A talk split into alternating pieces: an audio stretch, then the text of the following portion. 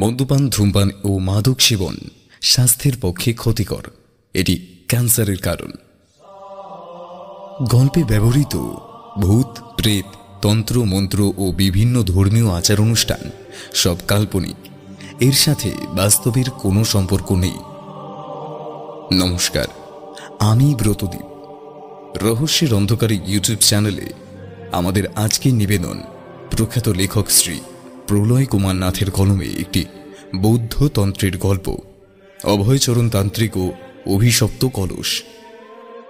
প্রলয় কুমারনাথ জন্ম পনেরোই অক্টোবর উনিশশো সাতাশি, হুগলির ত্রিবেণীতে। পৈতৃক নিবাস নদিয়ার কৃষ্ণনগরে হলেও চাকরি সূত্রে বর্তমানে কলকাতার বাসিন্দা। কল্যাণী বিশ্ববিদ্যালয় থেকে এম বি এ পাশ করে বর্তমানে একটি ইঞ্জিনিয়ারিং সংস্থায় এইচআর অফিসার পদে কর্মরত। মূলত ভৌতিক, রহস্য, গোয়েন্দা এবং কল্পবিজ্ঞান গল্প লিখতে পছন্দ করেন। এর মধ্যেই বেশ কিছু মুদ্রিত পত্রিকা সংকলন, ওয়েব ম্যাগাজিন ও ইউটিউব চ্যানেলে তার লেখা প্রকাশিত হয়েছে। প্রথম মুদ্রিত গল্প কালচক্র প্রকাশিত হয়েছিল আলাপি মন ওয়েব ব্লগের দ্বারা প্রকাশিত বার্ষিক মুদ্রিত সংকলনে।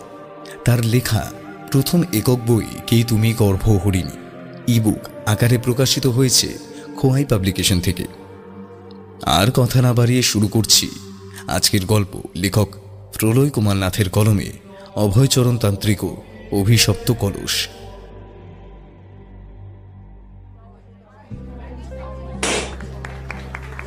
সেদিন সত্যি জমে উঠেছিল সৈকত আর মামনির প্রথম বিবাহবার্ষিকীর অনুষ্ঠান।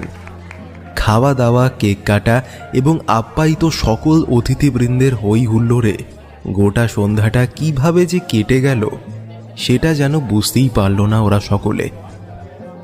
এরপর ধীরে ধীরে সকল আমন্ত্রিতগণ বিদায় নিতে নিতে রাত প্রায় এগারোটা বেজে গেল।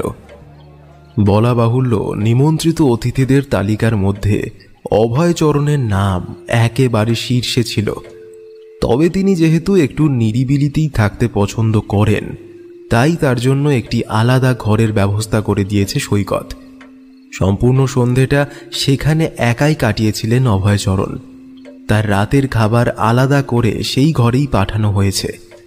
এছাড়াও সৈকতের একটি খুঁড়তুতো বোন শ্যামলী এবং তার স্বামী অনিমে সেই সুদূর পাটনা থেকে এসেছে সৈকতের নিমন্ত্রণ রক্ষা করতে।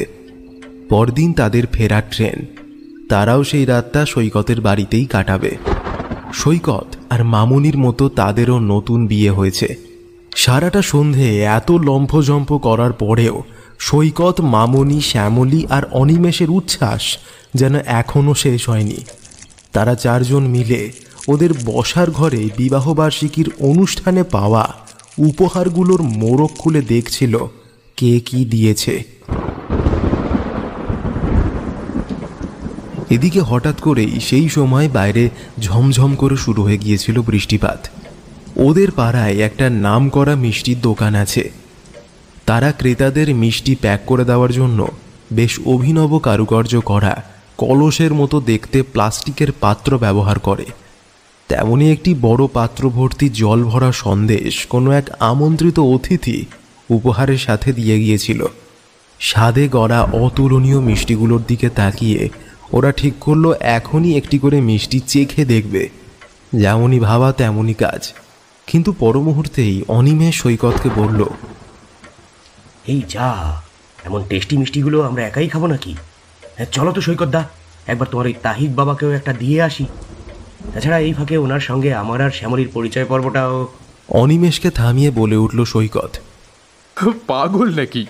এখন বোধহয় উনি বিশ্রাম করছেন, তাই এই সময় ওনাকে বিরক্ত করাটা একদম ঠিক হবে না।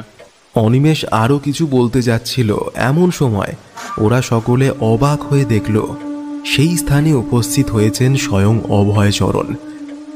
আজ তারও তেমন ঘুম আসছে না, তাই এই নৈশ আড্ডায় তিনিও যোগদান করতে চান, এমনটাই জানালেন তিনি।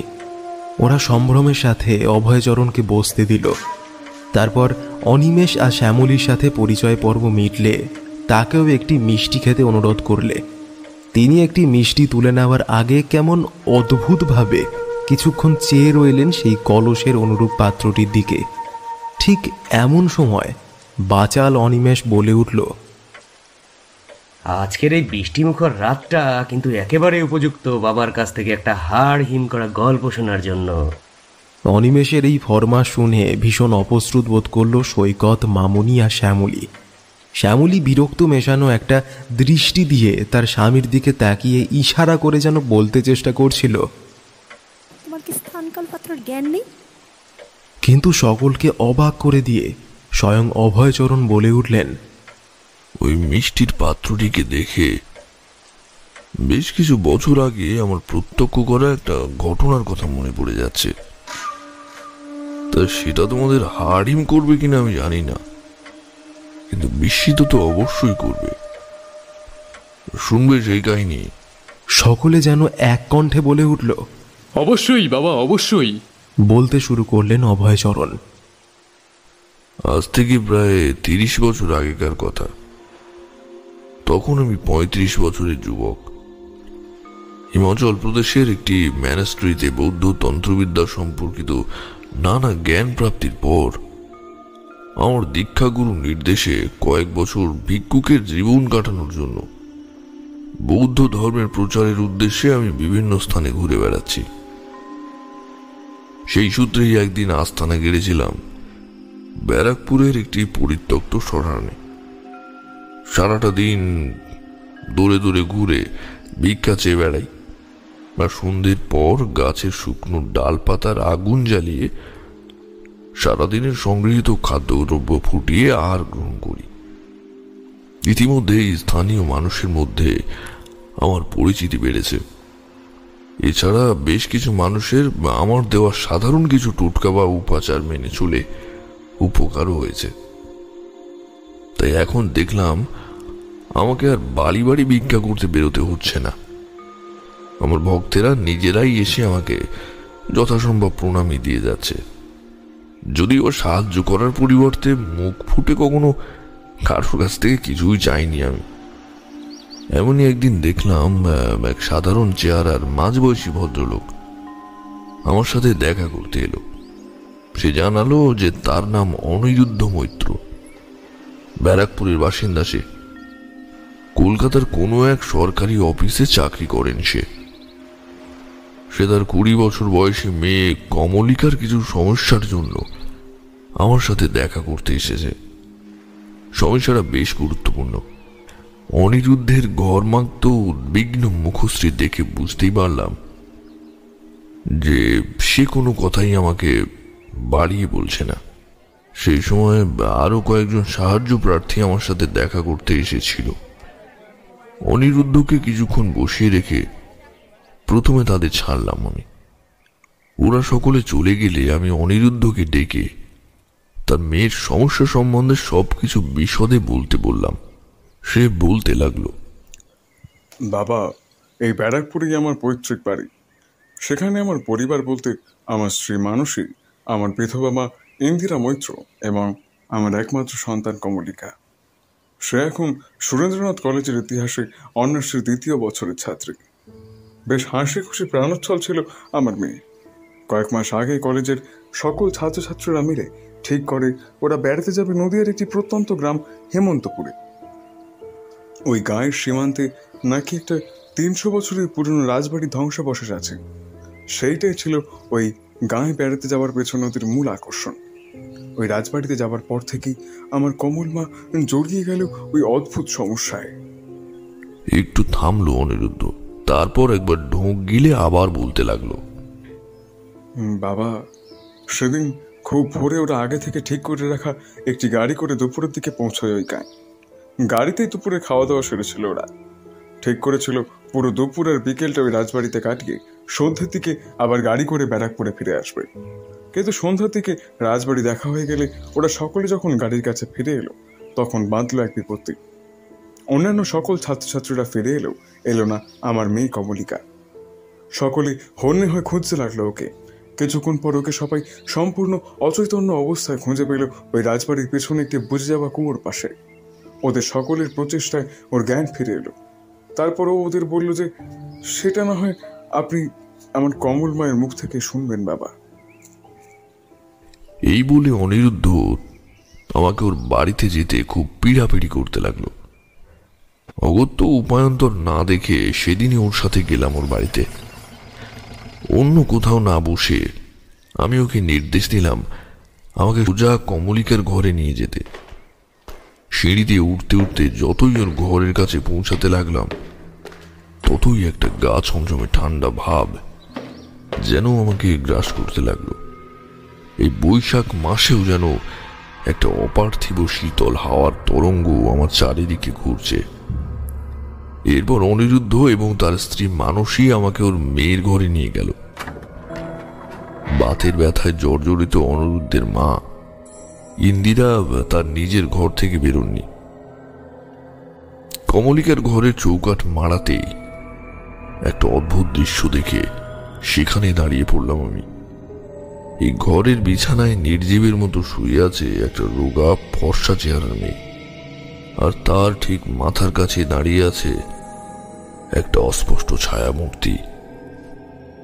কোনো নারী কণ্ঠ যেন কেঁদে কেঁদে অদ্ভুত দুর্বোধ্য ভাষায় কিছু বলতে চেষ্টা করছে, কিন্তু কিছুই বোঝা যাচ্ছে না।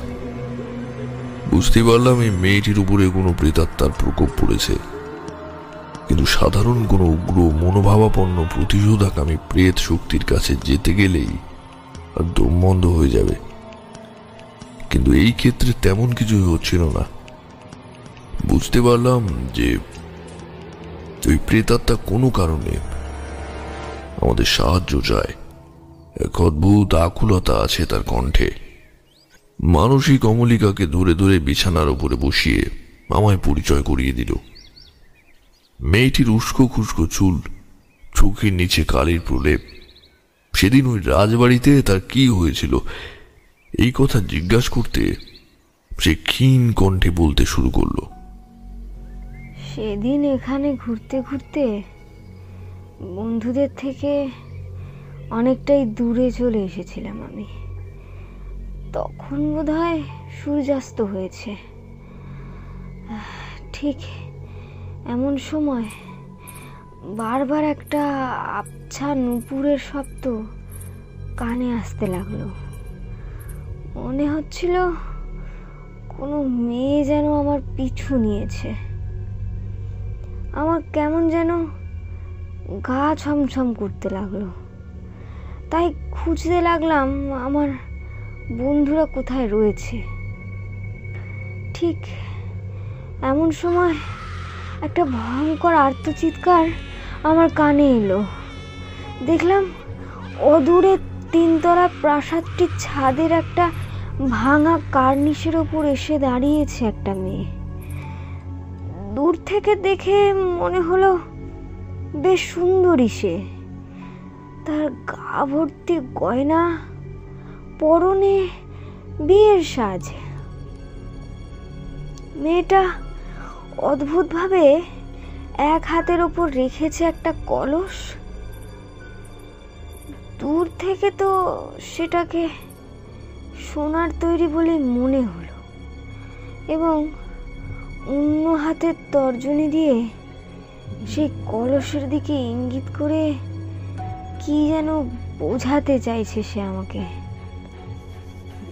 আমি প্রচণ্ড ভয় পেয়ে পিছু হাঁটতে লাগলাম। এরপর দেখলাম সেই মেয়েটা ওই ছাদের কার্নিশ থেকে মারলো একটা ঝাঁপ, সোজা নিচে এসে পড়লো সে আমার থেকে কিছুটা মাত্র দূরে। ওর মাথা, নাক, মুখ দিয়ে গল গল করে রক্ত বেরোচ্ছিল। কিছুক্ষণ ছটফট করে নিথর হয়ে গেল শরীরটা। আমি চিৎকার করে আমার বন্ধুদের ডাকতে লাগলাম, কিন্তু গলা দিয়ে কোনো আওয়াজ বেরোলো না। আর আর ঠিক তখনই যেন নড়ে উঠল মেয়েটার রক্তাক্ত মুখটা। সে যেন একবার আমার দিকে ফিরে তাকালো, আর তখনই দেখলাম যে তার চোখের কোটর দুটো সম্পূর্ণরূপে ফাঁকা। আর সহ্য না করতে পেরে সেখানেই জ্ঞান হারালাম আমি। এতটা বলে আতঙ্কে উত্তেজনায় হাঁপাতে লাগলো কমলিকা। মানুষই ওর মুখে জলের গ্লাস তুলে ধরল। এদিকে অনিরুদ্ধ বলে উঠল, বাবা, ওর বন্ধুরা বলছিল যে সেদিন ওরা ওকে যেখানে অজ্ঞান অবস্থায় খুঁজে পায় সেখানে আর অন্য কাউকেই ওরা দেখেনি। এরপর বাড়ি ফিরে আমরা সকলেই ওইসব ওর মনের ভুল ভুল উড়িয়ে দিচ্ছিলাম, কিন্তু দেখলাম আমার কমল মা যেন আর আগের মতো নেই, সে যেন আস্তে আস্তে শুকিয়ে যাচ্ছে। এই বাড়িতেও নাকি বারে বারে ওই মেয়েটাকে দেখতে পাচ্ছে আমার কমল, আর তাকে দেখিয়ে যখন তখন ভয় চিৎকার করে উঠছে সে। খাওয়া দাওয়া থেকে শুরু করে ওর কলেজ, পড়াশুনো সব কিছুই আর শিখে উঠেছে। বাবা, পাড়ার সব লোকে ওকে পাগল মনে করছে। এমন হলে যে মেয়েটাকে আর বেশি দিন বাঁচাতে পারবো না বাবা, আপনি কিছু একটা করুন, বাঁচান আমার মেয়েটাকে। কান্নায় ভেঙে পড়ল অনিরুদ্ধ। আমি অনিরুদ্ধকে শান্ত করে বলেছিলাম, তোমার ধারণা সঠিক। এই অবস্থা চলতে থাকলে তোমার মেয়ের আয়ু আর কয়েক সপ্তাহ মাত্র। তাই আর কাল বিলম্ব না করে আমাদের আগামীকালই একবার হেমন্তপুর গাঁয়ের উদ্দেশ্যে রওনা দিতে হবে, কারণ আমার মন বলছে এই প্রেতাত্মার রহস্যের জটই গাঁয়েরই কোথাও লুকানো আছে। পরের দিন আকাশে সূর্য ওঠার আগেই আমরা রওনা হলাম হেমন্তপুরের উদ্দেশ্যে। আমরা মানে আমি, অনিরুদ্ধ, মানসী, কমলিকা আর ইন্দিরা দেবী। কমলিকা আর ইন্দিরা দেবীকে নিয়ে ট্রেনে করে যাওয়া সম্ভব নয়, তাই একটা গাড়ি ভাড়া করেছিলাম আমরা। দুপুর নাগাদ আমরা পৌঁছালাম হেমন্তপুর গাঁয়ে। আমরা ঠিক করলাম যে কয়েকদিনের জন্য এই গাঁয়ের কোনো অতিথিশালায় আশ্রয় নেব। সেই মতো রাস্তার লোককে জিজ্ঞাসা করে করে আমরা স্টেশন সংলগ্ন একটি অতিথিশালার উদ্দেশ্যে যেতে লাগলাম। কিন্তু এই গাঁয়ে এসে আর এক বিভীষিকার সম্মুখীন হতে হবে তখনও জানতাম না। একটি কাঁচা রাস্তা দিয়ে মন্তর গতিতে চলছিল আমাদের গাড়ি। এমন সময় দেখলাম পার্শ্ববর্তী একতলা বাড়ির সামনে গিজগিজ করছে মানুষের ভিড়, ভেসে আসছে কোনো মহিলার কান্নার শব্দ। কৌতূহলী হয়ে গাড়ি থামিয়ে আমি আর অনুরুদ্ধ পা বাড়ালাম সেই ভিড়ের কাছে। ভিড় সরিয়ে সেই বাড়ির সদর দরজা দিয়ে ভেতরে ঢুকে সেখানকার দৃশ্য দেখে স্তম্ভিত হয়ে গেলাম। একটি খাটিয়ার উপর লুঙ্গি পরিহিত এক মাঝবয়সী হৃষ্টপুষ্ট পুরুষের দেহ পড়ে আছে, আর তার গলার নলির কাছ থেকে বেশ বড় একটি ক্ষত চাপ চাপ কালচে রক্তে ভেসে গিয়েছে সে স্থানের এবং আশেপাশের বিছানার চাদর। খুব স্পষ্ট যে এই লোকটির দেহে বা প্রাণ নেই লেশ মাত্র। কিন্তু এর থেকেও আরো বিস্ময়কর বিষয় হলো, ওই খাটের ঠিক পাশেই উবু হয়ে বসে তেমন যেন একটি ঘোরের মধ্যে ক্রমাগত সামনে পেছনে দুলে চলেছে একটি বারো চোদ্দ বছরের বাচ্চা মেয়ে। তার ঠোঁটের দুই পাশ থেকে দুটি সরু শুকিয়ে যাওয়া রক্তের ধারা নেমে এসেছে তার থুতনি অবধি। এই মেয়েটিকে ঝাঁকিয়ে ঝাঁকিয়ে বুক ফাটা কান্নায় চিৎকার করে যাচ্ছে অপর এক মহিলা। আরে ও হতভাগী, এ কি করলি তুই? নিজের বাপকে এভাবে মেরে ফেললি তুই? এরপর স্থানের জনতার কাছ থেকে আমরা জানতে পারলাম যে সম্পূর্ণ সুস্থ স্বাভাবিক এই বাচ্চা মেয়েটি কাল রাত থেকে কি যেন একটা মানসিক বিকার হয়েছে এবং নিজের মায়ের সামনেই নিজের বাপের গলার টুটি কামড়ে ছিঁড়িয়ে তাকে হত্যা করেছে এই মেয়েটা। মেয়েটা যেন একবার আমাদের দিকে চোখ তুলে তাকালো। আমি দেখলাম মুহূর্তের মধ্যেই যেন একটা তীব্র নীলাভ আলোক রশ্মি জ্বলে উঠল তার দুই চোখে। পর মুহূর্তে চোখ বন্ধ করে অচৈতন্য হয়ে এলিয়ে পড়ল মেঝের উপর। আতঙ্কে বাকরুদ্ধ হয়ে গেলাম আমি। মেয়েটির উপর কোনো কোনো অজানা অপশক্তি ভর করেছে ঠিকই, কিন্তু এই শক্তি যে কমলিকার উপর যেমন প্রেত শক্তি ভর করেছে তেমন নয়। এই শক্তির উৎস যে কোনো দৈবিক সত্তা। এরপর সেই স্থানের মানুষেরা আমাদের এখানে নতুন দেখে আমাদের পরিচয় জানতে চাইল। আমরা তাদের কমলিকার সমস্যা সংক্রান্ত সব কথা খুলে বললাম, বিশেষ করে আমার সম্বন্ধে জেনে তাদের মুখে একটা ভরসার ছাপও দেখা গেল। কারণ এই গায়ে আজ যা ঘটেছে তেমন ঘটনা নাকি কয়েক সপ্তাহ ধরে আগেও এমন ঘটেছে। তাদের মতে এই গায়ে নাকি কোনো অজানা পৈশাচিক শক্তির আবির্ভাব ঘটেছে। সেই অপশক্তি নাকি গায়ের অল্প বয়সী মেয়েদের শরীরে ভর করে তাদের বাধ্য করেছে তাদের খুব কাছের কোনো পুরুষ মানুষকে নৃশংসভাবে খুন করতে। গ্রামবাসীরা চায় আমি বিভীষিকা থেকে এই গাঁকে মুক্ত করি। তাদের উদ্দেশ্যে এই গাঁয়ের পঞ্চায়েত প্রধানের বাড়িতে আমাদের থাকার ব্যবস্থা ঠিক করা হলো। এই একতলা বাড়িটাতে কেউ থাকে না।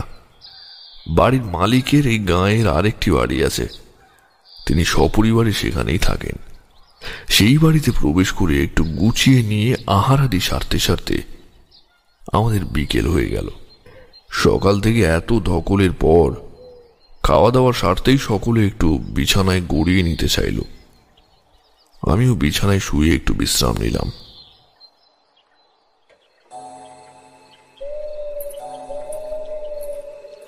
কতক্ষণের জন্য দুই চোখ লেগে গিয়েছিল জানি না, আমার ঘুম ভাঙল একটি অস্পষ্ট রিন রিনের নূপুরের আওয়াজে।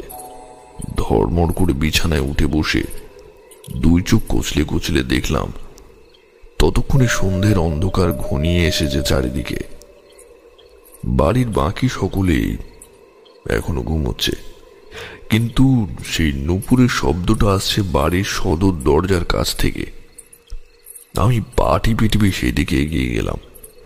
দেখলাম কমলিকা নিজের ঘর থেকে ধীরে ধীরে বেরিয়ে এলো। কেমন যেন অদ্ভুত যন্ত্রচালনের মতো মেয়েটা। সে অতি সন্তর্পণে সদর দরজা খুলিয়ে বেরিয়ে গেল বাইরে। একবার আমি ভাবলাম ওকে আটকাই, কিন্তু পর মুহূর্তে কি মনে হতে আমার পুজোর সামগ্রী রাখা ঝোলাটা কাঁধে ঝুলিয়ে ওর পিছন পিছনে এগোতে লাগলাম। তখনই বুঝতে পারলাম একটা জমাট অন্ধকারের তৈরি ছায়ামূর্তি কমলিকার আগে আগে চলেছে। হয়তো সেই মেয়েটাকে সম্মোহিত করে ডেকে নিয়ে যাচ্ছে কোথাও। বেশ কিছুক্ষণ এইভাবে চললাম এই গায়ের জনমানব শূন্য অলিগলি এবং মেঠো পথ ধরে। তারপরেই আমার চোখের সামনে চাঁদের আলো স্পষ্ট হয়ে এলো অদূরে দাঁড়িয়ে থাকা একটি প্রাসাদোপম বাড়ির ধ্বংসাবশেষ। তার মানে এটাই কি সেই রাজবাড়ি যার কথা কমলিকা বলেছিল? রাতের অন্ধকারে রাজবাড়ির ভেঙে পড়া প্রাচীর এবং বেশ কিছু বড় বড় থাম পেরিয়ে একটি জায়গায় এসে হঠাৎ ঝপ করে অজ্ঞান হয়ে ঘাসের উপরে ঢলে পড়ল কমলিকা। আমার মনে হলো যেন হঠাৎ করেই প্রবল ঘূর্ণিঝড় উঠেছে চারিদিকে। প্রবল হাওয়ার সঙ্গে সঙ্গে সাঁই সাঁই করে উঠছে শুকনো গাছের পাতা এবং ধূলিকণা। এক অপার্থিব নারী কণ্ঠে এনিয়ে বিনে কান্নার স্বর যেন ভেসে আসছে সেই হাওয়ায়। তা যেন বারে বারে প্রতিধ্বনি হচ্ছে এই ধ্বংসাবশেষের প্রতিটা কোনায় কোনায়। আমার বুঝতে বাকি রইল না, তার মানে সে এসেছে, সে কিছু বলতে চায়। আমি তাড়াতাড়ি ছুটে গেলাম কমলিকার কাছে। একটা গোপন মন্ত্র উচ্চারণ করতে করতে কাঁধের ঝোলা থেকে এক মুঠো সর্ষের দানা ছিটিয়ে দিলাম নিজের এবং কমলিকার চারিপাশে। এমন সময় দেখলাম সেই অবয়বটিও আমাদের দিকে এগিয়ে আসছে, কিন্তু ওই সর্ষের গণ্ডি পেরোনোর আগেই রক্ষা কবচের মতো আমাদের চারপাশে দাউ দাউ করে জ্বলে উঠল হলুদ আগুনের শিখা। সেই আলোয় আমি স্পষ্ট দেখলাম সেই আগুনের গণ্ডির ঠিক বাইরে দাঁড়িয়ে আছে একটি অপরূপ সুন্দরী মেয়ে। তার গা ভর্তি গয়না, পরনে বিয়ের সাজ এবং কমলিকা যেমনটি বলেছিল মেয়েটির হাতে ঝিলিক দিয়ে উঠেছে একটি সোনার কলস। কে মা তুমি? চিৎকার করে জিজ্ঞাসা করলাম আমি। কেন ওই মেয়েকে এত কষ্ট দিচ্ছ তুমি?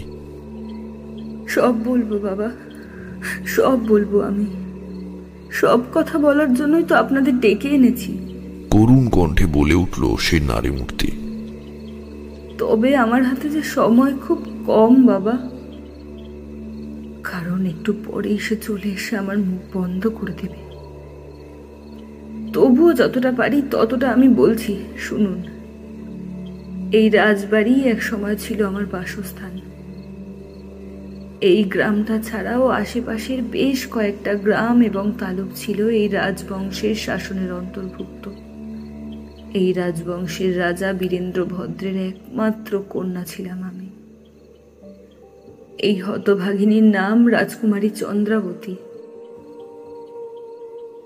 আমার বাবারা ছিলেন দুই ভাই, উনি ছিলেন বড়। ওনার ভাইয়ের নাম ছিল শিলভদ্র।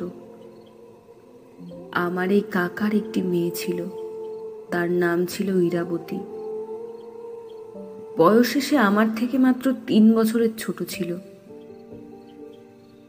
ছোটবেলা থেকে তাকে আপন মনের থেকে কম কিছু ভাবিনি আমি। সেই ছিল আমার খেলার একমাত্র সঙ্গী। তারপর আমরা দুজনেই বড় হয়ে উঠলাম। যৌবনের ছোঁয়া লাগলো আমাদের দুজনের দেহে। সেও ছিল আমার মতোই সুন্দরী। সেই সময় আমার জীবনে হিমেল দক্ষিণা বাতাসের মতো এসেছিল এক পুরুষ। সে ছিল এই রাজ্যের মন্ত্রীপুত্র নীলাঞ্জন। প্রথম দেখা থেকেই আমি আর নীলাঞ্জন একে অপরকে প্রাণের চেয়েও বেশি ভালোবেসে ফেলেছিলাম, এবং সেটাই ছিল আমার প্রতি ইরাবতীর ঈর্ষার প্রধান কারণ। কারণ সেও ভালোবেসে ফেলেছিল নীলাঞ্জনকে। নিজের রূপ, নিজের শরীর, এমনকি এমনকি একদিন নীলাঞ্জনকে একা পেয়ে তার শয্যা সঙ্গিনী হতে চেয়েও নীলাঞ্জনের মন গলাতে পারল না ইরাবতী। কারণ নীলাঞ্জন শুধু আমাকেই মন প্রাণ দিয়ে ভালোবেসেছিল। তাই মনে মনে আমাদের ওপর রাগে ফুঁসতে থাকলো ইরাবতী। একবার আমার জন্মদিনের আগে নীলাঞ্জন আমাকে জিজ্ঞাসা করেছিল আমি তার কাছ থেকে কোনো উপহার নিতে চাই কিনা। আমি তাকে বলেছিলাম আমার জন্য একটা সোনার কলস গড়িয়ে দিতে, যার উপর লেখা থাকবে আমার নাম। এই আবদার শুনে খুব বিস্মিত হলেও নীলাঞ্জন আমার ইচ্ছে পূরণ করেছিল। আপনি নিশ্চয়ই ভাবছেন আমি সোনার কোনো গহনা না চেয়ে একটা কলস গড়াতে কেন বলেছিলাম নীলাঞ্জনকে, তাই তো? তার কারণ হলো, খুব অল্প বয়সেই আমার মা মারা যায়। আমি মানুষ হয়েছিলাম বাইমা ননিবালার কাছে। আমি তাকে ননিমা বলে ডাকতাম। খুব অল্প বয়সেই ননিমা বিধবা হয়। তখন তার কোলে বছর খানেকের একটা ছোট্ট মেয়ে। সেই মেয়েটার নাম ছিল কিরণবালা। ননিমা আমাকে আর কিরণবালাকে কোনোদিনও আলাদা চোখে দেখেনি, কোনোদিনও না। এই ননিমা নাকি কোনো এক অঘুরি সাধুর কাছ থেকে ছোটখাটো টোটকা, উপাচার ইত্যাদি শিখেছিলেন। সেই আমাকে বলেছিল নীলাঞ্জনকে একটা সোনার কলস আমাকে উপহার দেওয়ার জন্য বলতে। এই কলসের মধ্যে নাকি গঙ্গা জল ভরে নীলাঞ্জনের কথা ভাবতে ভাবতে একটা নির্দিষ্ট মন্ত্র বললে সেই সময় সে আমার কাছে না থাকলেও আমি ওই কলসের জলের মধ্যে তার প্রতিচ্ছবি দেখতে পাবো। কোনো ভুল কথা বলেননি ননিমা। তাই ওই কলসটা হয়ে উঠেছিল আমার সব থেকে প্রিয় বস্তু। ঠিক এমন সময় আমার আর নীলাঞ্জনের সম্পর্কের কথা জানাজানি হতে বাবা আমার সাথে নীলাঞ্জনের বিয়ে ঠিক করলেন। গোটা রাজ্য জুড়ে যেন উৎসব শুরু হয়ে গেল। সকল রাজ্যবাসী খুব খুশি, কিন্তু ঈর্ষার আগুনে জ্বলে পুড়ে মরছিল শুধুমাত্র একজন, ইরাবতী। পরিকল্পনা করতে লাগলো সে, কি করে আমাদের বিয়েটা ভেস্তে দেওয়া যায়। আমাদের পার্শ্ববর্তী রাজ্য বিক্রমপুরের রাজার নাম ছিল ইন্দ্রসেন। অত্যন্ত লোভী, নির্মম এবং দুশ্চরিত্র ছিলেন তিনি। তার নজর ছিল আমাদের রাজ্যের প্রতি এবং সর্বোপরি আমার প্রতি।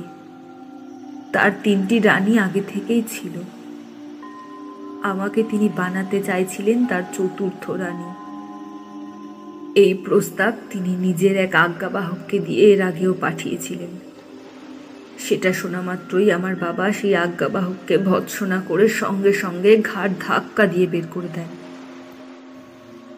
এরপর ইন্দ্রসেন বহুবার আমাদের রাজ্যে আক্রমণ করতে চেয়েছেন, কিন্তু প্রত্যেকবারই আমাদের রাজ্যের সীমান্ত রক্ষাকারী সৈনিকদের তীক্ষ্ণ দৃষ্টি এবং কর্মদক্ষতার গুণে সেই খবর অনেক আগে থেকেই রাজ্যের সেনাপ্রধানের কাছে এসে পৌঁছেছে। তাই সব সময় বিফল হয়েছে ইন্দ্রসেনের দুরভিসন্ধি। লোকমুখে শুনেছিলাম আমার আর নীলাঞ্জনের বিবাহ ঠিক হওয়ার পর বিক্রমপুরের কোনো এক গুপ্তচরকে হাত করেছিল ইরাবতী।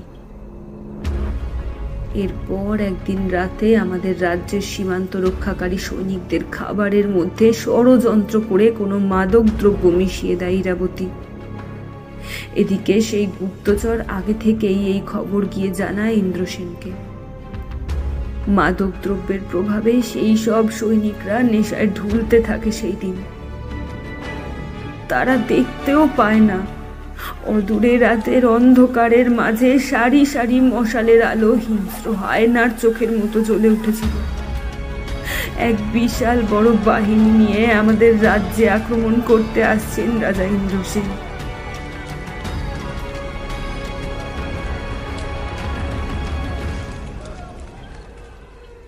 চন্দ্রাবতীর দুই চোখ দিয়ে অশ্রু গড়িয়ে পড়তে লাগল। সে হাহাকার মেশানো কণ্ঠে বলে উঠল, এর ফলস্বরূপ যেমনটা হওয়ার তেমনটাই হলো। সেই রাতে ইন্দ্রসেনের হাতে পরাজয় হলো আমাদের রাজ্যের। ইন্দ্রসেনের সৈনিকরা নৃশংসভাবে হত্যা করলো আমার বাবা, আমার কাকা, নীলাঞ্জন সহ এই রাজ্যের প্রশাসনিক কাজের সাথে জড়িত বেশ কিছু পুরুষ মানুষকে, আর আমি সহ এই রাজ্যের নারীদের বন্দি বানালো তারা। এক রাতের মধ্যেই সমস্ত আনন্দ উৎসব শোক এবং হাহাকারে বদলে গেল। ভেঙে গেল আমার জীবনের সমস্ত স্বপ্ন। আর এই দৃশ্য দেখে আনন্দে উচ্ছ্বাসে যেন পাগল হয়ে উঠল ইরাবতী। ইন্দ্রসেন হুকুম দিয়েছিলেন আর কিছুদিনের মধ্যেই তিনি বিবাহ করবেন আমাকে। এর মধ্যেই ইন্দ্রসেনের কাছে বাধ্য হয়ে অনুগত্য স্বীকার করে বন্দি দশা থেকে মুক্তি পেল এই রাজ্যের বেশ কিছু নারীরা। বলাই বাহুল্য, তাদের হতেই হলো ইন্দ্রসেনের লোকেদের এক একটি রাতের শয্যা সঙ্গিনী। মণিমা আর কিরণবালার নামও ছিল সেই তালিকায়। কিন্তু আমাকে আমাকে বন্দি করেই রাখলেন ইন্দ্রসেন। হয়তো একেবারে ফুলশয্যার রাতেই আমাকে ভোগ করবেন সেই বাসনায়। বিয়ের আগের দিন রাতে আমি গোপনে ননিমাকে ডেকে পাঠালাম।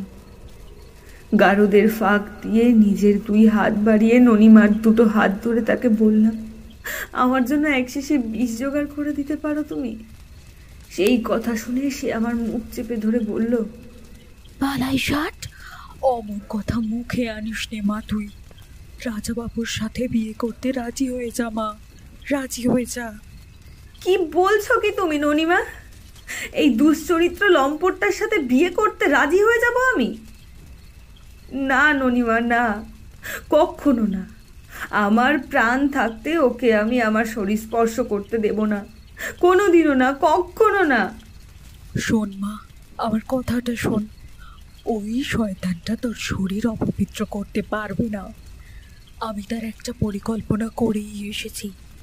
সেই জন্যই তো সেই জন্যই তো ওর লোকের হাতে নিজের এবং আমার কিরণের ইজ্জত বিসর্জন দিয়েও আমি বন্দি দশা থেকে মুক্তি পেতে চেয়েছি, যাতে তোকে ওর হাত থেকে বাঁচানোর এবং ওই শয়তানকে উপযুক্ত শাস্তি দেবার সকল ব্যবস্থা করতে পারি।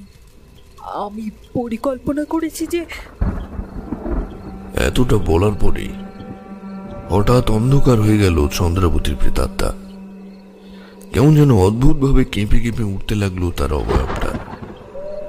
আমি বিস্মিত হয়ে চেয়ে দেখলাম, সম্পূর্ণ মেঘমুক্ত আকাশে হঠাৎ করে চমকে উঠল বজ্রবিদ্যুৎ, এবং সেখান থেকে ধীরে ধীরে একটা উজ্জ্বল নীলাভ আলোক রশ্মি যেন এসে নামলো চন্দ্রাবতীর অবয়বের ঠিক পাশেই। সেই আলোক রশ্মি যেন ধীরে ধীরে অপর এক নারীর অবয়ব ধারণ করছে। আমি স্তম্ভিত হয়ে দেখলাম, এটা ঠিক সেই রকমের আলো যেটা আমি এই গ্রাম্য মেয়েটার চোখে দেখেছিলাম। যে তার বাবাকে হত্যা করেছিল, কিন্তু তার মানে কি এটাই সেই দৈবিক শক্তি? কিন্তু কোন শক্তি এটা? আর ঠিক সেই মুহূর্তে ধীরে ধীরে মুছে যেতে লাগলো চন্দ্রাবতীর অবয়বটি। যেন অনেক কিছু বলতে চেয়েও বলতে পারল না সে। তাহলে কি সে প্রথমে এই শক্তির কথাই বলেছিল, যে তার মুখ বন্ধ করে দিতে পারে? কিন্তু কেন? এত প্রশ্নের ভিড়ে আমার মাথায় ঘুরতে লাগলো একসাথে। ততক্ষণে নিভে গিয়েছে কমলিকা এবং আমাকে ঘিরে রাখা আগুনের গণ্ডি। সেই নীলচে আলোর অবয়বটি যেন ধীরে ধীরে আমাদের দিকে এগিয়ে আসছে। আমি ততক্ষণে কাঁধের ঝোলা থেকে শ্রীহেরুকের মা খোদাই করা একটি নরকরুটি বার করে মনে মনে তার রূপ মন্ত্রোচ্চারণ করতে করতে এগিয়ে ধরলাম সেই অবয়বের দিকে। তাতেই যেন কাজ হল। একবার পিছু হটল সেই নারী মূর্তি, তারপর আরেকবার বজ্রপাতের সাথে সাথে অদৃশ্য হয়ে গেল সে।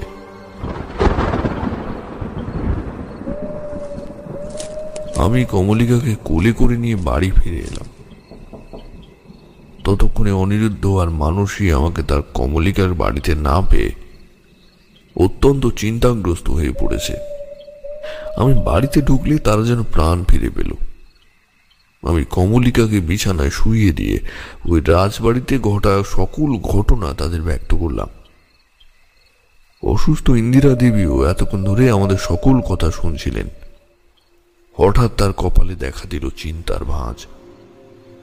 তিনি নিজের মনে বলে উঠলেন, ননিবালা, কিরণবালা, মনে হচ্ছে আমি ঠাকুমার কাছ থেকে ছোটবেলায় বেশ কিছুবার এই নামগুলো শুনেছি। মনে হচ্ছে এই দুই নারী আমাদেরই বংশের কেউ হবে, কিন্তু সঠিকভাবে সঠিকভাবে কিছুই মনে করতে পারছি না যে। এই কথা শুনে আমরা সকলেই অবাক চোখে তার দিকে তাকালাম। আপনার কথা যদি সত্য হয়, তাহলে এখনই আমি আপনাকে নিয়ে একটি পূজায় বসতে চাই মা ঠাকুর। হয়তো এর সাহায্যে আমরা আমাদের বাকি প্রশ্নগুলোর উত্তর খুঁজে পাবো। হয়তো এর সাহায্যে আপনার নাতনির তথা এই গ্রামটিকে এই গ্রামটিকে অভিশাপ মুক্ত করতে পারবো আমি। আমি প্রস্তুত বাবা, আপনি করুন পুজো, আমি প্রস্তুত। এই বাড়ির একটি ফাঁকা ঘরে মন্ত্রপুত সাদা সর্ষের দানা নিয়ে একটি চক্র অঙ্কন করলাম আমি। সেই চক্রের মাঝে পুজোর সমস্ত উপকরণ বিছিয়ে আমার সামনে পাতা আসনে বসতে বললাম ইন্দিরা দেবীকে। আমার কথা মতো সেই ঘরে সকল বাতি নিভিয়ে দেওয়া হলো। খুলে দেওয়া হলো সমস্ত জানলা। একটিমাত্র ঘিয়ের প্রদীপের মিটিমিটি শিখায় এক অদ্ভুত রহস্যময় আলো আধারী পরিবেশ সৃষ্টি হলো সেই ঘরে। ইন্দিরা দেবীকে চোখ বন্ধ করতে বলে আমি মনে মনে মন্ত্র পাঠ করতে শুরু করলাম এবং নিজের ডান হাত দিয়ে ইন্দিরা দেবীর কপালের ঠিক মাঝখানে চেপে ধরলাম একটি রুদ্রাক্ষ। এই পুজোর উদ্দেশ্যই হলো ইন্দিরা দেবীর পূর্বপুরুষের কোনো আত্মাকে আমার মনে থাকা প্রশ্নগুলোর উত্তর খুঁজে চেষ্টা করা।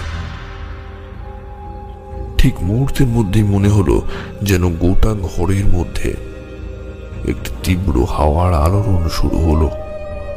তাতে কেঁপে কেঁপে উঠতে লাগলো ঘরের খোলা জানলার পাল্লাগুলো। ঠিক দুটি বৈদ্যুতিক তার একসাথে ঠেকালে যেমন আগুনের ফুলকি বিচ্ছুরণ হয়, তেমনই বিচ্ছুরিত হতে লাগলো ইন্দিরা দেবীর কপালে সেই স্থান থেকে যেখানে রুদ্রাক্ষটি স্পর্শ করে আছে। চোখ খুললেন ইন্দিরা দেবী। রক্তের মতো টকটকে লাল দুই চোখ মেলে তিনি তাকালেন আমার দিকে। অনিরুদ্ধ আর মানুষের দূর থেকে দেখতে লাগলো আমাদের ক্রিয়াকলাপ।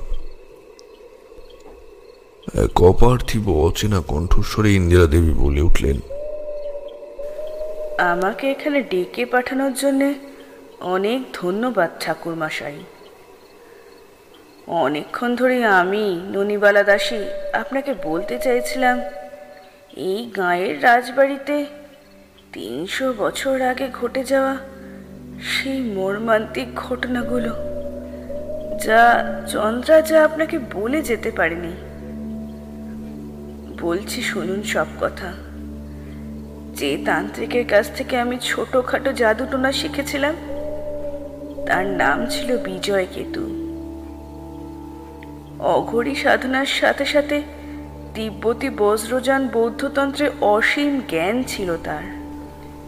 ইন্দ্রসেনের কারাগার থেকে মুক্তি পাওয়ার পর বিজয়কেতুর সাথে গোপনে যোগাযোগ করেছিলাম আমি।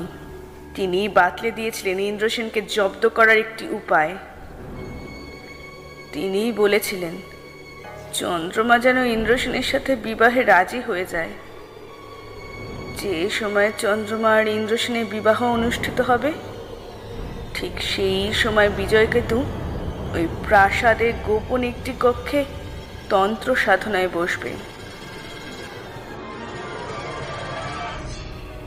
সে নাকি এই সাধনার মাধ্যমে এক ভয়ানক বজ্রযানী অপশক্তিকে চলা মায়ের শরীরে ভর করতে আদেশ করবে, আর সেই শক্তির প্রবল আক্রোশের শিকার হবে চন্দ্রমায়ের হবু স্বামী ইন্দ্রসেন। সেই সময় চন্দ্রমায়ের মধ্যে জেগে উঠবে আসরিক শক্তি, যা স্বাভাবিক অবস্থায় কোনো নারীর মধ্যে থাকতে পারে না। তাকে শত চেষ্টা করেও আটকাতে পারবে না কেউ। তবে তবে সেটা কোন অপশক্তি তা কিন্তু আমি জানি না। সেই দিন কারাগারে বন্দি চন্দ্রা মাঝে সেই পরিকল্পনার কথাই বলেছিলাম আমি। চন্দ্রমা রাজি হয়ে গিয়েছিল এই প্রস্তাবে। তথা সময় চলে এলো, চন্দ্রমা এবং ইন্দ্রসেনের বিবাহ ক্ষণ। ওদিকে সেই গোপন কক্ষে এক ভয়ালদর্শী পাথরের মূর্তির সামনে বিষ্ণুকেতুর যজ্ঞের আগুন দাউ দাউ করে জ্বলতে লাগলো। দশটি মুরগিকে বলি দিয়ে তাদের রক্তে দেবী মূর্তিকে স্নান করিয়ে মন্ত্রপাঠ করতে করতে বিজয়কেতু শুরু করলো দেবীর প্রাণ প্রতিষ্ঠা করার কাজ। ঠিক তখনই যেন মনে হলো বেশ কিছুবার কেঁপে কেঁপে উঠছে ওই দেবীর পাথরের মূর্তিটা। এরপর বিকট শব্দে আকাশে বুক চিরে ঝলকে উঠল বজ্রবিদ্যুৎ। মনে হলো সেই গোপন কক্ষের খোলা জানলা দিয়ে একটি নীল রঙের আলোর রশ্মির গোলা যেন প্রবেশ করলো ঘরের ভেতরে। যজ্ঞের আগুনের শিখার চারিপাশে ক্রমাগত পাক খেয়ে ঘুরতে লাগলো সেই গোলকটি। আর সেটা দেখে বিজয়কেতু চিৎকার করে বলে উঠল যে তার সাধনা নাকি সফল হয়েছে। আর ঠিক সেই মুহূর্তে নিজের মুখের সামনে থেকে পান পাতা সরালো চন্দ্রমা, আর আর তার মুখের দিকে তাকিয়ে আতঙ্কে চিৎকার করে উঠল ইন্দ্রসেন। তার কারণ তার সামনে রয়েছে মাংস চামড়াহীন এক কঙ্কাল মুখ, যার ফাঁকা চক্ষুর কোটর দুটি থেকে কিলবিল করে বেরিয়ে আসছে কৃমির ন্যায় ছোট্ট ছোট্ট পোকা। আতঙ্কে পিছু হটতে গিয়ে পা হড়কে পড়ে গেলেন বরবেশ পরিহিত ইন্দ্রসেন। আর চন্দ্রমা চারপাশের সমস্ত লোককে এক ধাক্কায় দূরে ফেলে দিয়ে ছুটে এলো ইন্দ্রসেনের কাছে। তার পোশাক খামচে ধরে তাকে ওপরে টেনে তুলে এক কামড়ে ছিঁড়ে নিল তার কণ্ঠনালী। রাজকুমারী নিজের হবু স্বামীর রক্তপান করার এই দৃশ্য দেখে সেই স্থানে উপস্থিত সমস্ত লোক ভয়ার্ত চিত্তে যে যেখানে পারল পালিয়ে বাঁচল।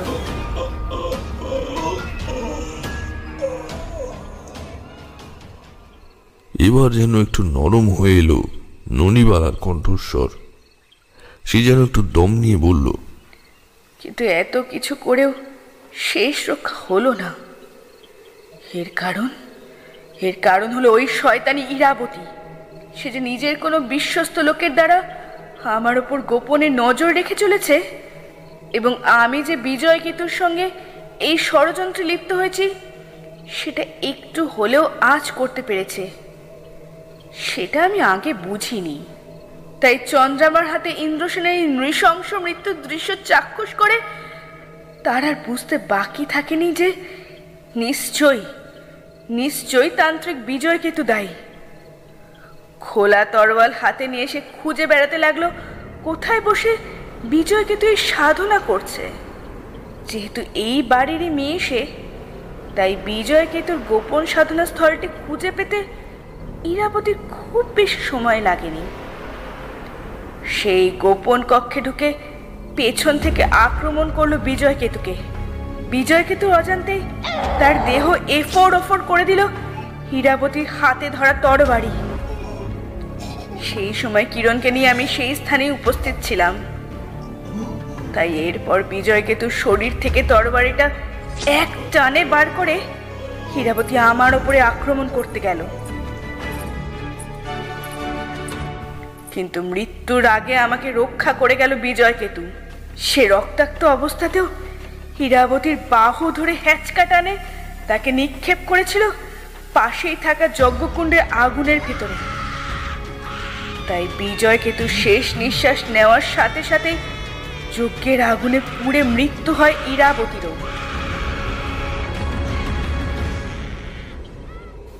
কিন্তু এর পরেই শুরু হলো সবচেয়ে বড় বিপত্তি। বিজয়কেতু মৃত্যু যে সময় হয় সেই সময় ওই বজ্রজনী দেবীকে চন্দ্রাবতীর শরীর থেকে মুক্তি দেওয়ার জন্য উপাচার করছিল সে। কিন্তু তার মৃত্যুতে অসমাপ্তই রয়ে গেল সেই প্রক্রিয়া। এর ফলে হলো ভয়ানক কাজ। শেষে মুক্ত হতে না পেরে চন্দ্রাবতীর শরীরে বাস করা অবস্থায় মানব রক্তের স্বাদ পেয়ে সেই দেবী উন্মাদিনীতে পরিণত হলেন। এই ক্রুদ্ধ দেবীর প্রকোপেই সেই রাত্রেই এই রাজবাড়ির স্থান থেকে নিচে ঝাঁপিয়ে পড়ে আত্মহত্যা করেছিল বিয়ের সাজে সজ্জিতা চন্দ্রাবতী। এতটা শুনে আমি বুঝতে পেরেছিলাম নিজের মৃত্যুর এই দৃশ্যটাই চন্দ্রাবতী সবার প্রথমে দেখিয়েছিল কমলিকাকে। এতটা বলে যেন কেমন অদ্ভুতভাবে কেঁপে কেঁপে উঠতে লাগলো ইন্দিরা দেবীর মুখটা। এরপরই স্বাভাবিক হয়ে গেল তার দুই চোখ জোড়া। তিনি চোখ বন্ধ করে চুপ করে বসে রইলেন। আমি ব্যস্ত হয়ে নুনিবালার নাম ধরে ডাকতে লাগলাম, কিন্তু তিনি সাড়া দিলেন না। নুনিবালা, নুনিবালা, নুনিবালা। কিছুক্ষণ পরে অচৈতন্য হয়ে ঢলে পড়ল ইন্দিরা দেবীর শরীরটা।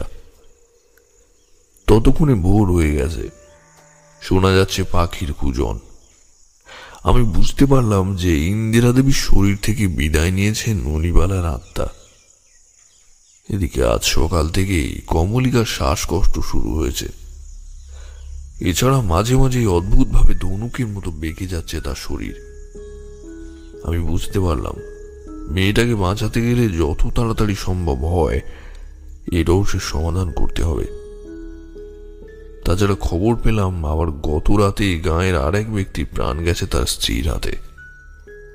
আমার মাথা ঝিমঝিম করতে লাগলো, এইসব ঘটনার সাথে কলসটার কি সম্পর্ক? ওই কলসটার দিকে ইঙ্গিত করে সেদিন চন্দ্রাবতী কি বোঝাতে চাইছিল কমলিকাকে? এটা বোঝা যাচ্ছে যে সেদিন বিজয়কেতু বজ্রযানী দেবীর সাধনা করছিল। সে দেবী হয়তো বর্তমান সময়ে এই গাঁয়ের মানুষগুলোর মৃত্যু ঘটাচ্ছে। কিন্তু কে এই দেবী, আর হঠাৎ তিনি এই সময় কেন এই হত্যালীলা করছেন? সেদিন গোটা সকাল দুপুর এই প্রশ্নগুলো ভেবে চললাম। কমলিকার গলায় একটা মন্ত্রপুত করে পরিয়ে দিলাম কার, যার ফলে সে একটু সুস্থ বোধ করলেও সেটা যে অল্প সময়ের জন্য তা আমি খুব ভালোই বুঝতে পেরেছিলাম। কিন্তু তখনও বুঝিনি যে সন্ধ্যার দিকে আমার মনের সব প্রশ্নের উত্তর পেতে চলেছি আমি। সূর্যাস্তের পর এই গাঁয়ের একটি লোক এবং তার স্ত্রী কুণ্ঠিত মুখে আমার সাথে দেখা করতে এলো। তাদের দুজনের চেহারাতেই অভাব অভিযোগের ছাপ।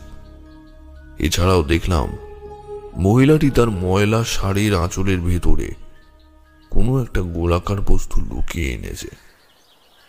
লোকটি আমাকে বলল, বাবা, আমার নাম সুবল, ও আমার বউ মালতী, আমি আমিও আমি হলাম জেলে বাবা। এই গাঁয়ের পাশ দিয়ে বয়ে যাওয়া নদীতে একটা ছোট ডিঙি নিয়ে মাছ ধরি আমি।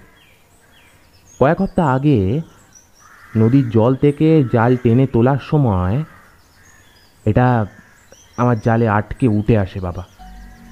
এই বলে সে তার স্ত্রীর দিকে একটি ইশারা করল, আর তার স্ত্রী শাড়ির আঁচল সরিয়ে উন্মুক্ত করল একটি ছোট্ট আকৃতির সোনার তৈরি কলস।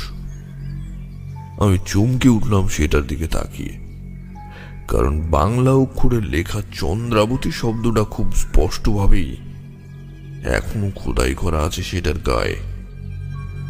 বাবা, প্রথমে যখন কলসটা আমরা পাই তখন তখন সেটার মুখ একটা লোহার তৈরি ঢাকনা দিয়ে বন্ধ করা ছিল।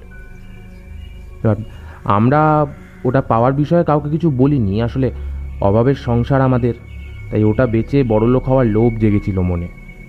ওটার ভেতরে কি আছে সেটা দেখারও কৌতূহল জেগেছিল, তাই অনেক কষ্টে সাঁড়াশি দিয়ে ওই কলসটার মুখের ঢাকনাটা আমরা খুলে ফেলেছিলাম।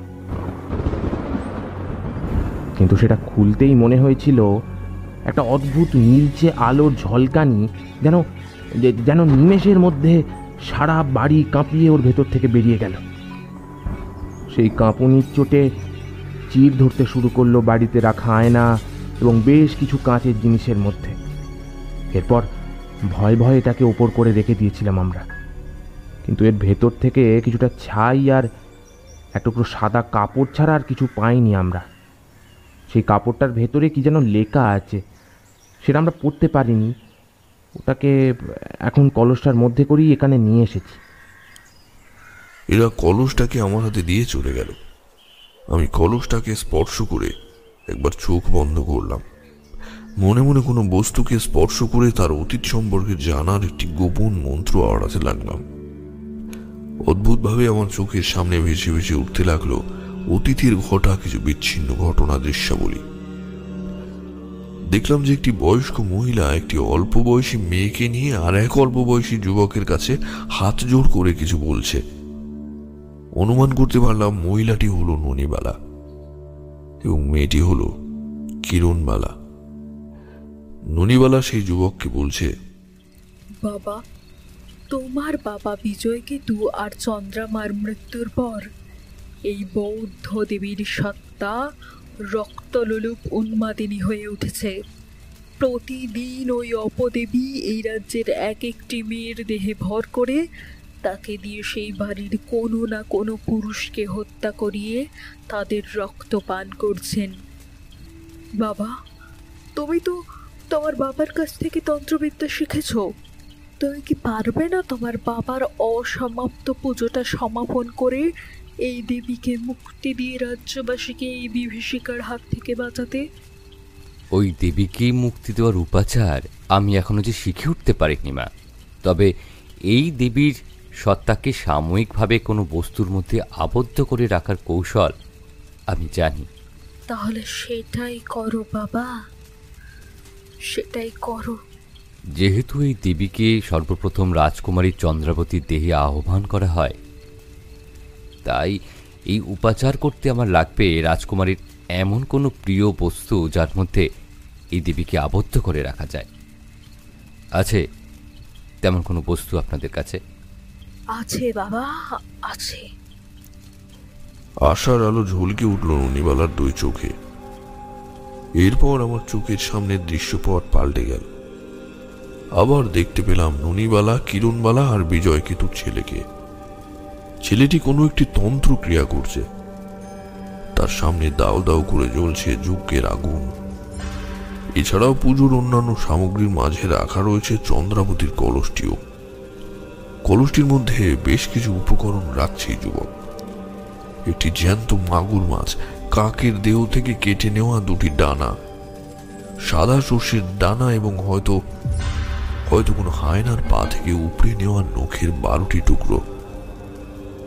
কলসিটিকে চারটি পাথরের টুকরের সাহায্যে যজ্ঞের আগুনের উপর বসিয়ে দিল সে। আগুনের তাপের চোটে ছটফট করতে লাগলো ভেতরে থাকা মাগুর মাছটা। বিড়বিড় করে মন্ত্র উচ্চারণ করতে করতে একটা তীক্ষ্ণ ছোড়া দিয়ে নিজের হাতের তালু কেটে রক্তের ফোঁটাগুলো সেই মরণ যন্ত্রণায় ছটফট করতে থাকা মাছটির মুখের উপরে ফেলতে লাগলো যুবকটি। কিছুক্ষণ পরেই কলসের ভেতরে সমস্ত সামগ্রী পুড়ে ছাইয়ে পরিণত হলো।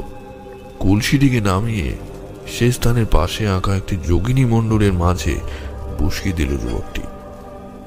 এটি সাদা কাপড়ের টুকরোর উপর কলসের ভেতর থেকে নেওয়া ছাই এবং ঘিয়ের মিশ্রণ দিয়ে তিব্বতী ভাষায় কি যেন লিখতে লাগলো যুবকটি। লেখা শেষ হয়ে গেলে কাপড়টিকে ভাঁজ করে সে ফেলে দিল কলসির মধ্যে।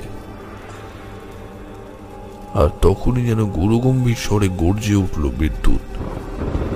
একটি তীব্র হাওয়ার দাপটের সাথে সাথে যেন মনে হলো আকাশের বুক চিরে একটি নীলচে আলোর গোলক নেমে এসে ঢুকলো কলসির ভেতরে। সঙ্গে সঙ্গে একটি লোহার ঢাকনা দিয়ে খুব ভালো করে কলসির মুখ আটকে দিল যুবকটি। তারপর সে ননিবালাকে বলল, আমাদের পুজো সফল হয়েছে মা, ওই দেবী এখন কলসটার মধ্যে বন্দী। আপনি এটাকে কোনো গুপ্ত স্থানে লুকিয়ে রাখুন মা। যতদিন ধরে এটার ভেতর ওই দেবী আবদ্ধ থাকবেন ততদিন তার প্রকোপ থেকে নিস্তার পাবে এই রাজ্য।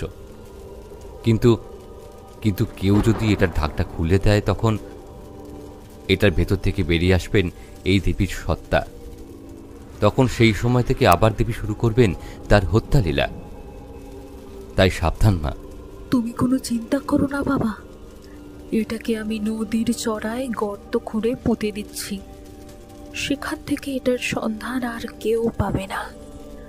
আমি জানি আমি জানি তুমি আমার কিরণকে ভালোবাসো, ওকে স্ত্রী হিসেবে গ্রহণ করতে চাও। তাই আজ থেকে ওকে আমি তোমার হাতে তুলে দিলাম বাবা। ওকে নিয়ে এই রাজ্য ছেড়ে অন্যত্র চলে যাও তোমরা, সেখানে গিয়ে নতুন করে জীবন শুরু করো। এতটা দেখেই আমার কাছে পুরো বিষয়টা পরিষ্কার হয়ে গেল। আমি এটা বুঝতে পারলাম যে অনিরুদ্ধরা কোনোভাবে ওই ননিবালা ও কিরণবালার বর্তমান প্রজন্ম। জীবিতকালে ননিবালা ছিল চন্দ্রাবতীর খুব কাছের মানুষ, তাই সেদিন অত ছাত্রছাত্রীদের মধ্যে থেকে শুধুমাত্র কমলিকার উপরই প্রভাব বিস্তার করেছিল চন্দ্রাবতীর প্রেতাত্মা। তাছাড়া এত বছর পর নদীর চড়ায় মাটি থেকে কোনোভাবে কলসটা খসে গিয়ে জলে পড়ে যায়, আর সেটাই খুঁজে পায় সুবল। সে যেহেতু এটার মুখ খুলেছিল তাই ওটার ভেতর থেকে এই দেবী বেরিয়ে এসে আগেকার মতোই হত্যালীলা ঘটাচ্ছেন এখন। আর এই কথাই আমাদের বারবার কলসটার দিকে ইশারা করে বোঝাতে চেয়েছিল চন্দ্রাবতী প্রেতাত্মা। সে আগে ভাগেই আমাদের বলে দিতে চেয়েছিল ওই কলসটি সম্পর্কিত সতর্কবার্তা। আমি কলসটার ভিতরে হাত ঢুকিয়ে বের করে আনলাম সেই কাপড়ের টুকরোটা, সেটাতে লেখা তিব্বতী কথাগুলো পড়তে লাগলাম। এটাতে এক বজ্রযানী বৌদ্ধ দেবীর বীজমন্ত্র লেখা রয়েছে। সেটা পড়েই মুহূর্তের মধ্যে এই দেবীর পরিচয় স্পষ্ট হয়ে উঠল। এই দেবীর নাম বজ্র বেতালী। নাইংমা, কাদাম্পা এবং গেলুং সম্প্রদায়ের তিব্বতীদের মতে দেবী বজ্র বেতালী হলেন দেবী মারিচির অপর একটি রূপ। এই দেবী ছয়টি মস্তক এবং বারোটি হাত বিশিষ্ট। তার ছয়টি মুখমণ্ডলের মধ্যে দুটি নীল এবং বাকিগুলো লাল, সবুজ, হলুদ এবং সাদা রঙের হয়। তার সবচেয়ে উপরের মুখটি হলো সর্বাধিক ভয়ঙ্কর। তিনি তার ডান পাটি সামনে বাড়িয়ে এবং বাঁ পাটি পেছনে রেখে আলিদা ভঙ্গিতে দাঁড়িয়ে থাকেন। তার মস্তকের মুকুটে থাকে বৈরচনের চিত্র। মনে করা হয় তিনি চৈত্যের গর্ভে বাস করেন। তার প্রতিটি মুখমণ্ডলে থাকে তিনটি চোখ, তীক্ষ্ণ সদন্ত জোড়া, লকলকে জিহ্বা। তন্ত্রমতে তার প্রধান পুরুষ সঙ্গী হলেন দেবতা বজ্র ভৈরব, যার সাথে জবঘুম নামক মৈথনরত অবস্থায় তিনি পূজিত হন। এই অবস্থায় তার একটি মস্তক ও দুটি হাত থাকে। তার ডান হাতে থাকে দুটি বজ্রের ফলক এবং তার বাঁ হাতে থাকে একটি দড়ির ফাঁস। ব্যাঘ্র চর্ম পরিহিতা দেবীর দেহের বিভিন্ন স্থানে অলঙ্কার হিসেবে বিচরণ করছে বিষাদর সাপেরা। আমার বুঝতে বাকি রইল না যে এই দেবীকে স্থায়ীভাবে শান্ত করতে হলে আমাকে বজ্র ভৈরবের সাধনায় বসতে হবে। একমাত্র তিনিই পারেন দেবীর রক্ত পিপাসা নাশ করে তাকে শান্ত করে নিজের কাছে ডেকে নিতে, আর এটা করতে পারলে এই বিভীষিকা থেকে মুক্তি পাবে এই গ্রাম, মুক্তি পাবে চন্দ্রাবতীর প্রেতাত্মা এবং প্রাণ বাঁচবে কমলিকারও। কিন্তু এই কাজ খুব সহজ হবে না, কারণ এই সাধনা করবার সময় উন্মাদিনী দেবী নানাভাবে আমাকে বাধা দেওয়ার চেষ্টা করবে। সেই রাতে হেমন্তপুর গায়ের শ্মশানে চার পাঁচটি মৃতদেহ পোড়ানোর কাজ চলছিল। এর মাঝে আমি বজ্র ভৈরবের পূজা শুরু করেছিলাম। আমার সামনে যজ্ঞের আগুন দাউ দাউ করে জ্বলছিল, তার অপর দিকে রাখা ছিল বজ্র ভৈরব এবং বসু বেতালির ভয়ালদর্শী পাথরের মূর্তি। এছাড়াও আমার চারিদিকে ছড়িয়ে ছিটিয়ে রাখা ছিল নানাবিধ উপকরণ যা আমার ঝোলায় সবসময় থাকে। রাখা ছিল চন্দ্রাবতীর কলসটিও। এই স্থানে আমি ছাড়াও ছিল অনুরুদ্ধ এবং দুর্বল কমলিকাকে নিজের বুকে আগলে রেখে বসেছিল মানুষীয়। তবে ইন্দিরা দেবী তার অসুস্থতার শরীর নিয়ে এই স্থানে আসতে চাননি।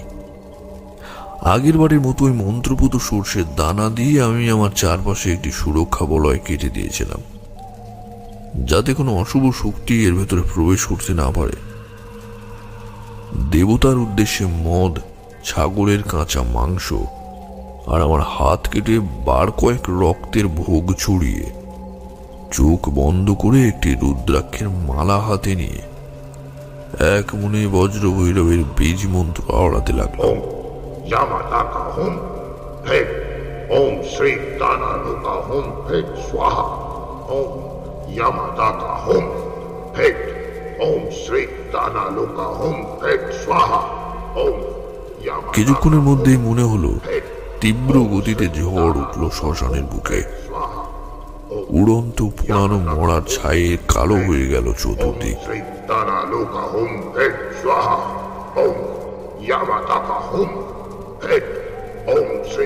আর তখনই আমি শুনতে পেলাম যে ওই শ্মশানে যারা মরা পোড়া ছিল তারা যেন রে রে করে চিৎকার করে এদিক ওদিক থেকে ছুটে পালিয়ে যাচ্ছে। এর কারণ একটু পর আমার কাছে স্পষ্ট হয়ে উঠল। আমরা দেখলাম আমাদের চারিদিকের জ্বলন্ত চিতাগুলির উপর চারটি আতপোড়া মৃতদেহ যেন বসে উঠেছে। তারা চিতা থেকে নেমে এক যান্ত্রিক গতিতে আমাদের দিকে এগিয়ে আসছে। এই দৃশ্য দেখে আমার তেমন প্রতিক্রিয়া না হলেও অনিরুদ্ধরা ভয়ে ঠক ঠক করে কাঁপতে লাগলো। আমি চোখের ইশারায় তাদের আশ্বাস দিলাম যতক্ষণ না আমার তৈরি সর্ষের গন্ডি অটুট আছে ততক্ষণ ওই অশরীরীরা আমাদের কোনো ক্ষতি করতে পারবে না।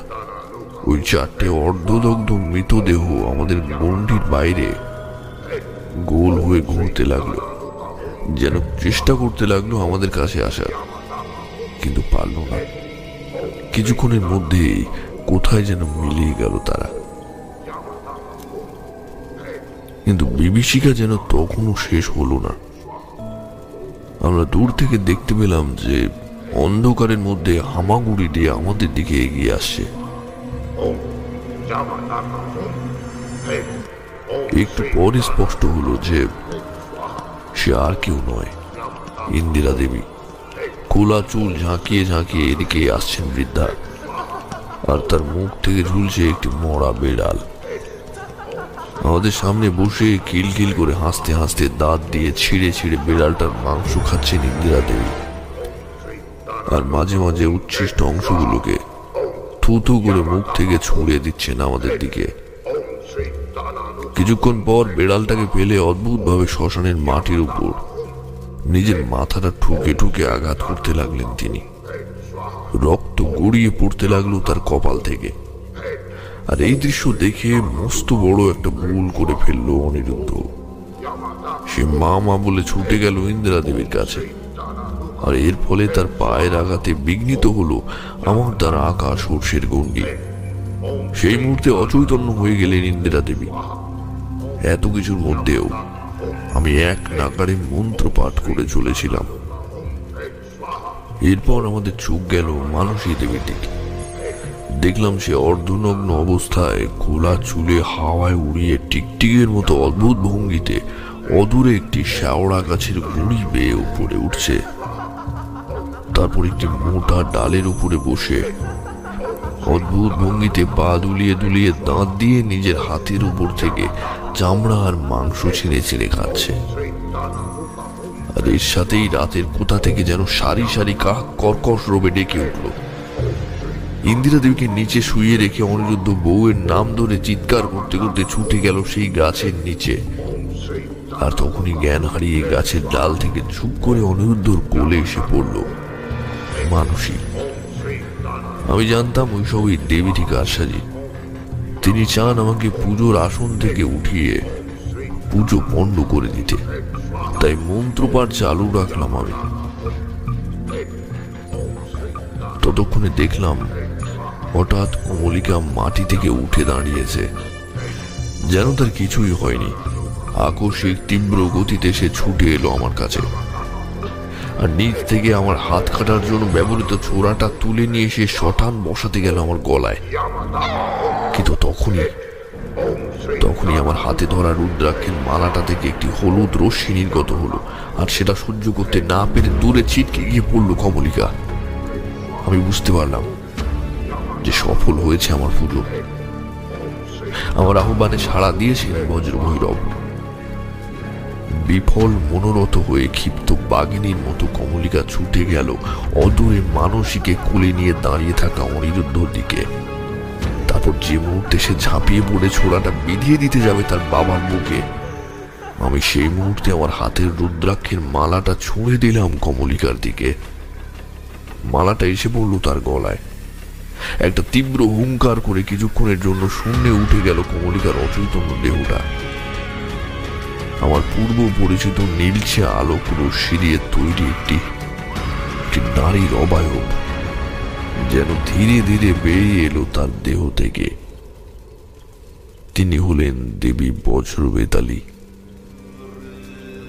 ঠিক এই সময় আকাশে সশব্দে ঝুলকে উঠল বজ্র বিদ্যুৎ এবং সেই বিদ্যুতের ফলকে সে স্পর্শ করল অদূরে রাখা চন্দ্রাবতীর কলসটিকে। মুহূর্তের মধ্যে একটি তীব্র বিস্ফোরণের সাথে চূর্ণ বিচূর্ণ হয়ে গেল কলসটি, আর রইল না কোনো অবশেষ। আমি বুঝলাম বজ্র ভৈরবের কৃপায় এই ইহজগৎ থেকে মুক্তি পাওয়ার আগে এই অভিশপ্ত কলসটিকেও ধ্বংস করে দিয়ে গেল চন্দ্রাবতী। সেই বিদ্যুতের আলোয় স্পষ্ট দেখতে পেলাম চাঁদের আকাশের বুকে দৃশ্যমান হয়ে উঠলেন এক ভয়ঙ্কর চেহারার নগ্ন পুরুষের মূর্তি। ঘন নীল গাত্রবর্ণ বিশিষ্ট এই পুরুষটির আছে নটি মাথা, চৌত্রিশটি হাত এবং ষোলোটি পা। তার প্রধান মুখমণ্ডলটি মহিষের মতো, যাতে আছে তিনটি চোখ, একজোড়া তীক্ষ্ণ সদন্ত এবং মাথায় পাঁচটি নরকরুটির বিশিষ্ট মুকুটের সাজ। পঞ্চাশটি কাটা মুন্ডু দিয়ে তৈরি মুন্ডমালা পরিহিত এই দেবতার খোলা চুল আগুনের শিখার মতো হাওয়ায় উঠছে। তার হাতগুলিতে আছে ছোড়া, নরকরটি, হাতির চামড়া, পঞ্চমুখী বজ্র, ডমরু এবং আরো নানাবিধ অস্ত্রশস্ত্র। এছাড়াও তার সর্বাঙ্গে রয়েছে হাড় এবং সাপ দ্বারা নির্মিত অলঙ্কারের সাজ। আমি দুই হাত জোর করে দেবতা বজ্র ভৈরবের উদ্দেশ্যে প্রণাম ঠুকলাম এবং দেখলাম দেবী বজ্র বেতালী ধীরে ধীরে উঠে যাচ্ছেন শূন্যে। তিনি প্রশান্ত চিত্তে পৌঁছালেন তার সঙ্গীর কাছে। প্রেমজ আলিঙ্গনে আবদ্ধ হলেন দুজনে। এই দেবদেবীর জুটির অদৃশ্য হওয়ার সাথে সাথেই দেখলাম জ্ঞান ফিরে এলো মানসী, কমলিকা আর ইন্দিরা দেবীর। বেশ কয়েক মাস পরে একবার আমার দেখা হয়েছিল অনিরুদ্ধ এবং তার পরিবারের সাথে। তখন তারা সুখে স্বাচ্ছন্দ্যেই আছে। কমলিকারও সম্পূর্ণরূপে সুস্থ হয়েছে। ওদের মুখেই শুনেছিলাম হেমন্তপুরের গায়ে নাকি আর কোনোদিন কোনো অস্বাভাবিক মৃত্যুর ঘটনা ঘটেনি। শেষ করলেন অভয়চরণ। ততক্ষণে ভোরের আলো ফুটেছে, শোনা যাচ্ছে পাখিদের প্রথম কুজন। এতক্ষণ ধরে এক মনে গল্প শুনছিল সকলে, কারোর চোখেই ঘুম আসেনি। এমনকি অত্যন্ত ফাজিল ছোকরা অনিমেষের মুখেও কোনো প্রশ্ন আসেনি।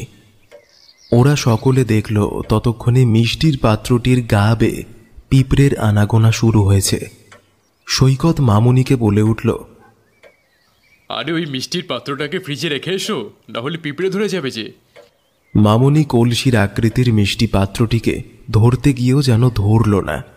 কি মনে হতে সে থমকে দাঁড়িয়ে পড়ল। তারপর সে একটা ঢোক গিলে সৈকতকে বলল, তুমি বরং এটা ফ্রিজে তুলে রাখো কেমন, আমি যাই তোমাদের জন্য চায়ের জল বসাই। এই বলে তড়ি ঘড়ি প্রস্থান করল মামুনি, শুধুমাত্র কলসের আকৃতি হওয়ার জন্যই নিতান্ত নিরীহ মিষ্টির পাত্রটির ওপর মামুনির এই অহেতুক ভয় দেখে সেখানে উপস্থিত বাকি সকলেই উচ্চস্বরে হো হো করে হেসে উঠল।